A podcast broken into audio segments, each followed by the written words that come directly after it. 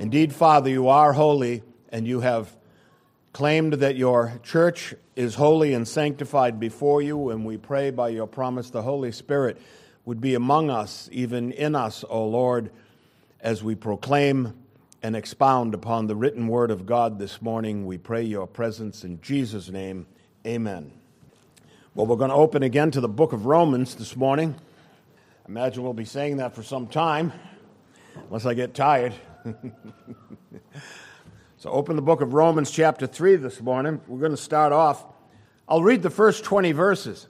I can't possibly speak on all 20 of those verses this morning, but I will make a very small dent in expositing the first two verses. So, chapter 3 of the book of Romans, and the Apostle Paul writes to the church at Rome What advantage then has the Jew? Or what is the profit of circumcision? Much in every way, chiefly because to them were committed the oracles of God. For what if some did not believe? Will their unbelief make the faithfulness of God without effect? Certainly not. Indeed, let God be true, but every man a liar, as it is written, that you may be justified in your words and may overcome when you're judged. But if your unrighteousness demonstrates the righteousness of God, what shall we say? Is God unjust who inflicts wrath? I speak as a man. Certainly not. For then how will God judge the world? For if the truth of God has increased through my lie to his glory, why am I also still judged as a sinner? And why not say, Let us do evil that good may come, as we're slanderously reported, and as some affirm that we do say? Their condemnation is just. What then? Are we better than they? Not at all. For we've previously charged both Jews and Greeks that they're all under sin. As it is written, there is none righteous, no, not one. There is none who understands. There is none who seeks after God. They have all turned aside. They have together become unprofitable. There is none who does good, no, not one. Their throat is an open tomb. With their tongues they've practiced deceit. The poison of asps is under their lips, whose mouth is full of cursing and bitterness. Their feet are swift to shed blood. Destruction and misery are in their ways, and the way of peace they have not known. There's no fear of God before their eyes. Now we know that whatever the law says, it says to those who are under the law, that every mouth may be stopped and all the world may become guilty before God. Therefore, by the deeds of the law, no flesh will be justified in his sight, for by the law is the knowledge of sin. Father, we ask your assistance in deciphering the deep meaning of this, your holy word, this morning, Father. And may you give your servant right words, accurate words, O Lord, true doctrines of God in explaining the deep things of God this morning. We pray in Jesus' name. Amen. These are indeed the deep things of God. Um, made a couple of overwhelming statements here. One that everyone is under the curse of sin, whether Jew or Greek, everyone in the world. There is none righteous, there is no, not one. He's working to increase the urgency that men have to seek salvation. And he's pointing to the one place where it can be provided to the cross of Christ. And so let's just begin with verse 1 of this chapter where he asks this question What advantage then has the Jew? Or what's the profit of circumcision? Now he's talking, what he's talking about here is that the Jews have had the word of God for a full 2,000 years by this time, since the time of Abraham, since God made covenant with Abraham. And somewhere circa 1500 BC, Moses put it in print. And all through the ages coming up, the different prophets that we read of in the scriptures were writing their books and adding their prophecies to the canon. And the Jews were the sole people on earth entrusted with what he's calling here the oracles of God. Now, we spent much of the last few sessions talking about the theme of the first two sections of the book of Romans, the first two chapters, if you will. And the theme, friends, is wrath, and it's really no different here. But he has these sub themes that we really need to look into as we go into this wonderful and fearful section of Scripture. And so the theme is wrath. The theme is the pervasive nature of wrath. It is upon everybody, and wrath is judgment. God does not look upon the earth and see good people and bad people. He looks upon the earth and he sees bad people and Jesus Christ. And we said that the wrath of God doesn't take into account the person. God's not like us. We're respecters of persons. We say, well, yeah, he sinned, but he's basically a good guy. You see, God can't do that. He takes the sin more seriously than he takes the guy. We take the guy more seriously than the sin. And so God, as we said, is no respecter of persons. What what God looks at with regards to judgment is the nature of the sin committed, and all have sinned, as the apostle wrote. He looks at the nature of the sin, and he looks at the nature of sin wherever it is found, whether it's found in the Jew who had the law for 2,000 years, or whether it's found in the Gentile who's just being introduced to the law of God and the Word of God. And when he says the law here, he refers to the Old Testament. There was no New Testament, it was being written as they were reading this one installment. You understand? And we noted that it was the apostles' concern for the church in this section that Jewish Christians in the early church may have thought wrongly that they didn't share the same measure of guilt of sin that their Gentile brothers and sisters had. And it would be almost reasonable for them to presume that. They had the Word of God, they had the moral law in their hand, and it was written, and it was inscribed on their doorposts and on the hems of the garments of Pharisees. It was all over the place. They met in synagogue every Sabbath and they expounded and read from the written word. It would only be reasonable to think that maybe they were exempt from the wrath of God. And we labored over this concept quite a bit in the last two weeks. Um, and so the apostle asks this rhetorical question If that's the case, if the Jews are as guilty as the Gentiles of sin, then was there any advantage in owning the oracles of God at all? The Jewish presumption of innocence before God as a privilege of circumcision was a false presumption. And you had to wonder, as they did, if their ethnic connection to Abraham, the keeper of the covenant. Remember, they kept having to be reminded by John the Baptist and then later by Jesus. Don't think to look to Abraham for your salvation. God can raise up sons of Abraham from the stones. So your ethnic connection to Abraham isn't a loophole in getting around the final judgment. It may have been presumed that the, the, that pedigree, along with their immersion in Jewish culture for their whole lives long, their lives full of ritual sacrifices and temple worship, somehow exempted them from the same type of urgency to repent of sins that was expected for Gentiles. Well, of course, the Gentiles have to repent. They didn't go to synagogue this week. They didn't sacrifice a lamb at Passover this year. Of course, they have sinned. And so the apostle is assuming that the Jews might presume this wrongly of themselves, creating this false security, you see. So the apostle, due to, due to the assumptions that men generally make and the logical leaps that we all tend to take when confronted with reasoned arguments, he thought to head them off at the pass. And the pass would be that they might assume from these previous conclusions that there was no advantage then to being Jewish. No, you're just as guilty as they are for the same sins, but there's a great advantage still in being Jewish and being keepers of the oracles of God. And he's making this distinction, and that's what he's drawing down on here in this section. Some might have reasoned that Paul was saying that all the covenant history from Abraham to Moses, and then from Moses to the period of the judges, and then from the judges to the kingdom years under David and Solomon and all of the kings, were of no moral use to those who experienced these things. What use then was the scriptures if we're still guilty and under the wrath of God? Of what use was it to have been entrusted with, this, with the oracles of God if our guilt is the same as the guilt of the Gentile?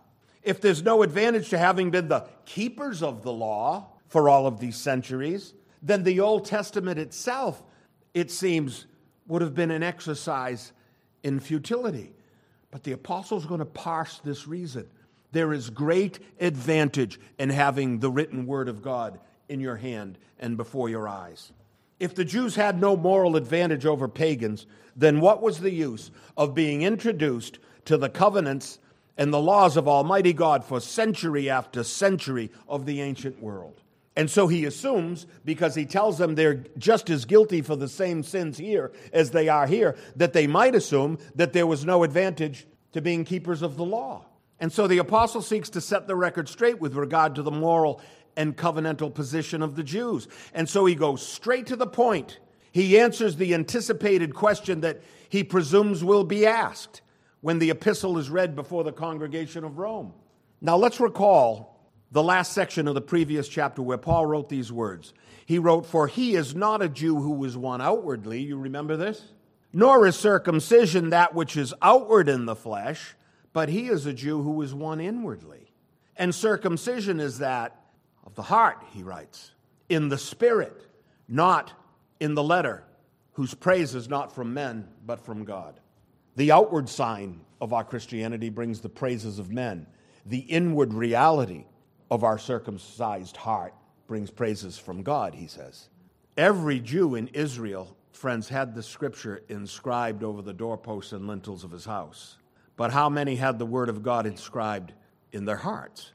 How many loved the Lord their God with all their heart, with all their soul, and with all their mind? Well, I think we know the answer because as we look at the New Testament, Jesus accused them, the, the Jews, of killing all the prophets. You know, Jeremiah prophesied a time when the people of God would have a new relationship with the Word of God. The prophet writes to his own people, saying what the apostles' teaching here. Jeremiah wrote in the sixth century BC. He was a contemporary of Daniel the prophet and some of the others. He was taken into Babylon when Daniel and the friends were taken. There was actually three waves, and they were each taken in one of those waves. This goes way back hundreds of years before Christ, some 600 years. And Jeremiah preached the gospel. He said, Everyone shall die for his own iniquity. That's just what the apostle's saying here. He said, But this is the covenant that I'll make with the house of Israel after these days, says the Lord. I will put my law in their minds, I'll write it on their hearts, and I'll be their God, and they'll be my people. No more shall every man teach his neighbor and every man his brother, saying, Know the Lord, for they shall all know me, from the least of them to the greatest of them, says the Lord. For I will forgive their iniquity, and their sin I will remember no more. And the apostle is making the case that it was a great advantage to have that written word before them. And so he's making the case that the prophets had made throughout covenant history. When David sang his psalm of repentance for the sin of adultery with Bathsheba and the murder of her husband Uriah, he reveled in this deeper understanding of the law that the law revealed. And it was to his great advantage that he had the oracles of God before him. And so David in Psalm 51 reveals that it's not merely outward, it's inward conviction. It's not the blood of rams that cleanses, that's the symbol of the cleansing. That's the symbol of the real atoning blood. It's the brokenness of one's own heart that cleanses a soul before God. It's a first it's a recognition of our own sin. And you remember I told you the story, the parable of Nathan a couple of weeks ago and he confronted David and he said to David, "You are the man." David, of course, was one of these Jews to whom Paul is speaking today. He just presumed innocence upon himself. But he said, You're the man. You're the man that's committed the grievous sin. And so David recognized this, and his brokenness became genuine and inward. But because he had the oracles of God, he had the remedy for his brokenness, you see. And so he sang to God, Deliver me from the guilt of bloodshed, O God, he sang, the God of my salvation and my tongue shall sing aloud of your righteousness. O Lord, open my lips, and my mouth shall show forth your praise.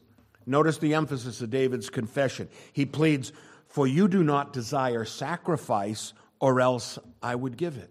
You do not delight in burnt offering. The sacrifices of God are a broken spirit, a broken and contrite heart. These, O God, you'll not despise. So here the king is demonstrating the advantage of having and knowing the oracles of God.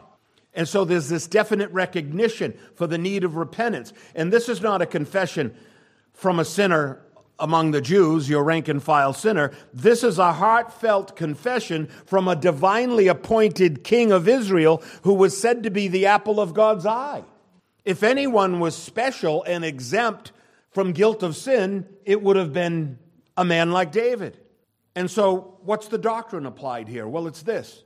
Friends, blood sacrifice, that is outward ritual alone, cannot atone for the sins of men. The sacrifice of lambs and goats, that doesn't erase the sins of Israel if they're not in, attended by inner conviction of sin and a broken heart of repentance. David's a great prophet king. I've said many times he's a favorite of the Almighty. Lloyd Jones doesn't believe in favorites. Respectfully, I do. I think God had some favorites. Yet God judges sin according to truth. Paul wrote in chapter 2 there are no exemptions. God is no respecter of persons, but He is a respecter of truth and truth in sentencing and of righteous judgment, and no one escapes the wrath of God for his sins. And so, David, whose heart had genuinely been broken for the egregious acts of the flesh, pleaded for forgiveness, and he knew the abounding mercy of God. The power of the law was not in the letter, it's in the spirit of the law. It wasn't in the outward act of sacrificing an animal, it was in the inward act of sacrificing yourself before God. The power of the law is not in the letter, it's in the spirit of the law. And the Spirit of God reveals it to the king. And so David may rightly plead for mercy. And he prayed this Created me a clean heart, O God. He knew that God, the Creator that created him once, could recreate him. Create in me a clean heart, he said. Renew a steadfast spirit within me.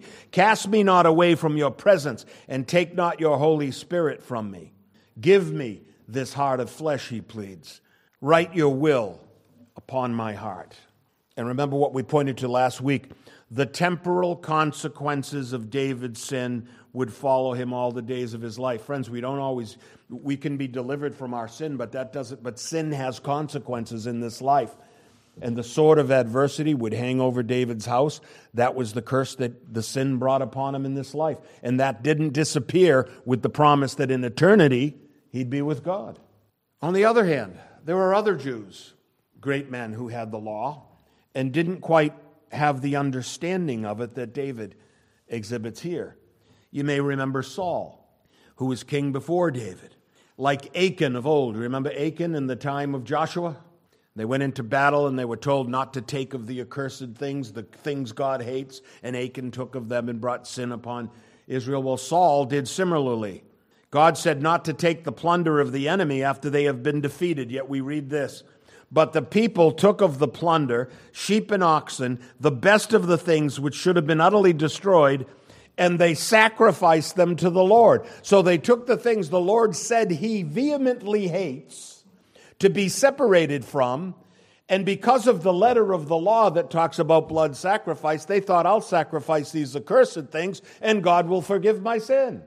But Samuel, the great prophet, the last of the judges, Samuel, he came to the king to let him know that even he was not exempt from the wrath of God. And so, unlike David, this is the epitaph that Samuel gave to Saul. He said, Has the Lord as great delight in burnt offerings and sacrifices as in obeying the voice of the Lord?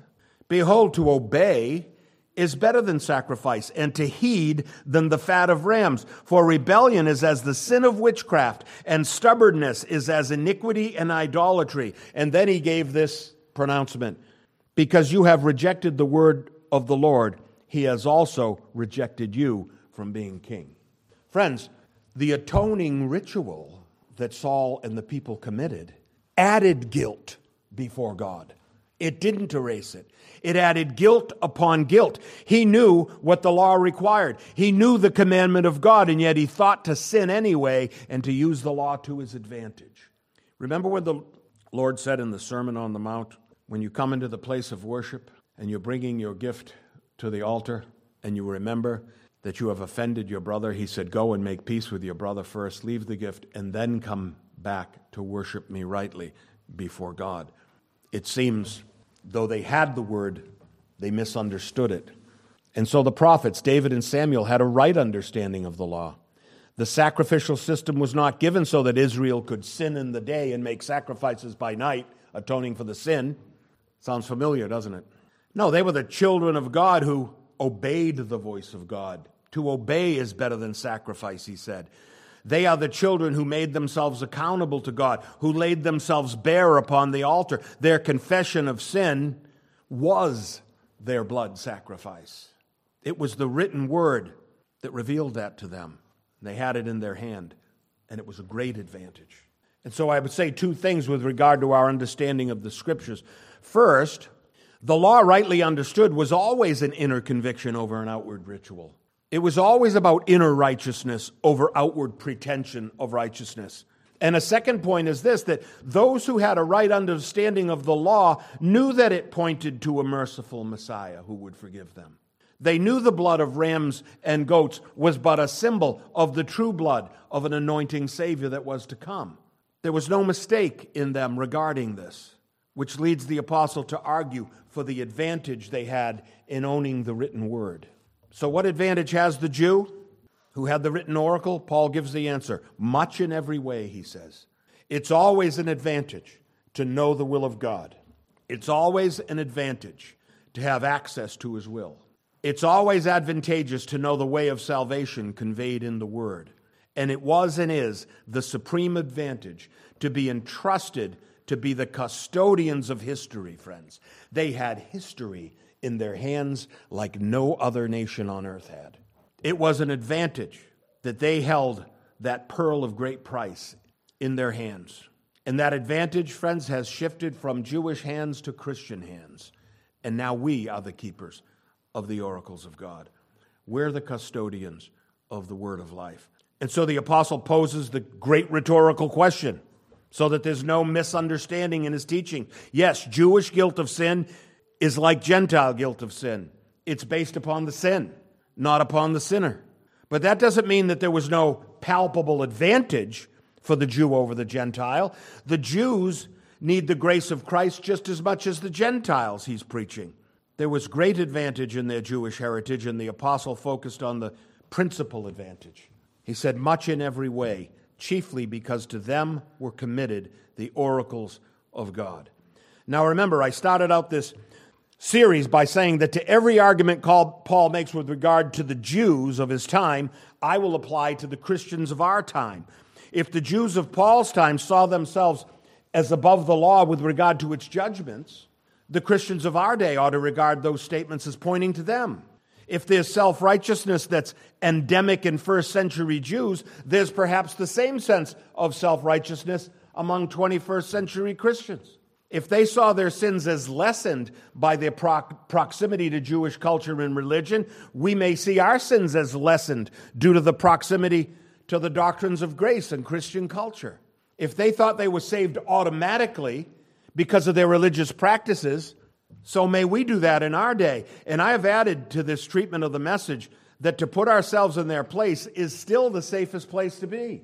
Take the admonishment from the apostle. There's no shame in being admonished. There's no disadvantage in being corrected. There's only advantage in these things. And it's only pride that would keep us from seeing this clearly. And so his great question was posed in verse 1, and it's answered in verse 2. What advantage has the Jew? Much in every way, he answers. And then he moves on to the specifics. And he really focuses on one specific advantage only. He says that it is their chief advantage, that to them were committed the oracles of God. And he's speaking of the scriptures when he says that. He's speaking specifically of the Old Testament. He calls them oracles. What are oracles? Well, they're things of divine and prophetic importance, right? You ever been in a company of people and someone sort of spoke authoritatively and someone sarcastically said, The oracle has spoken? All right? Well, that's a sarcastic reference to the oracle. The oracle is the one from on high, the authoritative voice, all right? And in this case, the written word of God. But let's look at this word oracle. The word oracle is used a mere four times in the New Testament. It was first used by Stephen. You remember Stephen? He gave that great apologetic of Christian history, and he did as Paul did, and he pointed out the Jewish guilt. But Stephen spoke of Moses when he said, This is he who was in the congregation in the wilderness with the angel who spoke to him on Mount Sinai and with our fathers, the one who received the living oracles to give to us. And so the word of God given to Moses, Stephen calls the oracles of God. The word in Greek is logion. Sound familiar? Sounds similar to the word logos for word, doesn't it? It's used a number of ways in Scripture, and in every case it relates to the written word. In the lexicon, they give us, they give us four applications of it, and all four of them are useful for this text. It's a word, it's a narrative, it's a statement, and it denotes a, desi- a divine response to utterance. And so we, the lexicon goes on to say, number one, the context, the contents of Mosaic law are the oracles. A second meaning is all the written utterances of God through the Old Testament. That's its meaning in this specific verse, Romans 3 2. Thirdly, it means the substance of Christian doctrine. And fourthly, it means the utterances of God through Christian teachers. Friends, I offer you this morning the oracles of God the way God intended for you to receive them. And so we have these four ways in which the oracle can be used. But it's used in this context as all the written utterances of God through the Old Testament writers. Friends, think of it.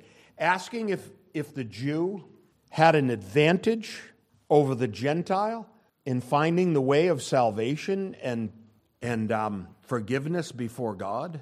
That's like asking, does the, do the children of Christian parents have an advantage over worldly parents?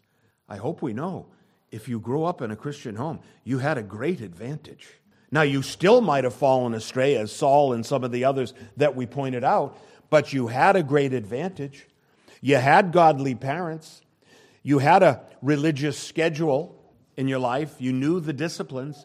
You had access to God through the name of Christ. No, the Jews had a great advantage in having the oracles of God, and so do the children of Christian parents have that advantage. And I hope you know that and praise God for it. So it's no small blessing. Paul says it's the chief blessing. And I'm seeing graphically today in the lives of certain people that holding the oracles of God in our hand is not only the chief advantage of our faith, it's the only necessary thing in this life.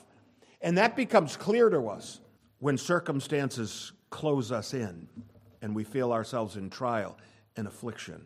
If you're suffering right now, if you're suffering unto, de- unto death, if for some reason, like the fact that you're being bombarded by an aggressive enemy to your country, perhaps, the oracles of God are not only chief among your needs, they represent the only need you have at this time. And I'm not and that's not to say that the word of God in our hands is not always the chief blessing. It's just that sometimes circumstances graphically reveal that to us. I would also point out to you the fourth use of the word that the lexicon gives us, the word oracle.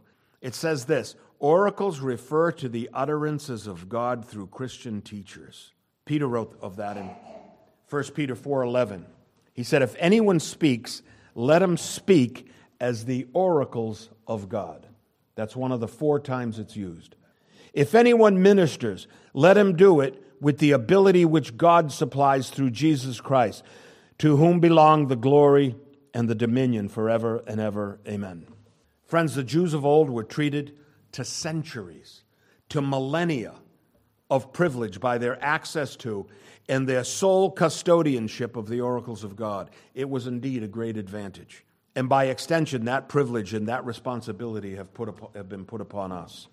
We have the greatest, the only real advantage possible in this life, friends. We have the Word of God, and we appeal to it individually on a daily basis, or I hope we do. And we come weekly on a corporate basis. And sometimes bi weekly or tri weekly, we come to services of the church. Why? Because the oracles of God are spoken there, and our need of it has been revealed to us. And the words the preacher preachers preaches are the oracles of God prepared for us by God. We sang it this morning the Spirit and the gifts are ours. Those are from God, friends. And I would say that we ought not squander the privilege, the blessing that God has given us. And the apostle here saying that the Jews of the Roman church, who are rightly oriented in their position in the church as Jews, as custodians of this pearl of great price, had a great advantage over their Gentile brothers because they had intimate access with this greatest of blessings all their lives. If they miss the gospel in their understanding, friends, they have it now. And they're not to see themselves as deserving, but they've been advantaged like no other race of people on the earth. And we and our children are privileged to an even greater extent than they. So let me say this also. There's no greater curse, friends. There's no greater famine than to be starved for a word from God. And the prophet Amos made this prediction to his people in his time. He said, Behold, the days are coming, says the Lord, that I will send a famine on the land. It will not be a famine of bread, nor a thirst for water, but of hearing the words of the Lord. They will wander from sea to sea and from north to east. They shall run to and fro, seeking the word of the Lord, but they shall not find it. Friends, the oracle was preached all throughout our biblical history and our real history, our actual history. It was preached to the serpent in the garden, where God said, I'll put enmity between you and the woman, and between your seed and her seed, and he shall bruise your head, and you shall bruise his heel. Adam was entrusted with the oracles of God, where God said, And now, lest he put out his hand and take also of the tree of life and eat and live forever. Abel was entrusted with the oracles of God. We read Abel brought the firstborn of his flock and of their fat, and the Lord respected Abel in his offering. Cain was given the oracles of God. He was enlightened by them. If you do well, will you not be accepted? And if you do not do well, sin lies at the door and its desire is for you, but you should rule over it. Noah had the oracle, and God spoke to Noah and to his sons with him, saying, And as for me, behold, I establish my covenant with you and with your descendants. This is the sign of the covenant, he said to Noah. I set my rainbow in the cloud, and it shall be for the sign of the covenant between me and the earth. We know that Abraham had the oracles of God. God said to Abraham, I'll bless those who bless you, I'll curse him who curses you, and in you all the families of the earth shall be blessed. You don't think there's great advantage, Paul is saying, in Abraham knowing that? Moses had the oracles. We read, I have surely seen the oppression of my people, God said, who are in Egypt, and I've heard their cry, so I've come down to deliver them out of the hand of bondage. And we've been entrusted with the oracles, friends. And I'll close with this. And so we read, from John, the Word became flesh and dwelt among us, and we beheld his glory, the glory as the only begotten of the Father, full of grace and truth. John bore witness of him and cried out, saying, This was he of whom I said, He who comes after me is preferred before me, for he was before me. And of his fullness we have all received, and grace for grace. For the law was given through Moses but grace and truth came through Jesus Christ. Our Father, we praise you for the oracles of God, and we ask you, Father, to empower us to be responsible custodians of this great grace, O Lord, the written word of God. We pray in Jesus' name. Amen.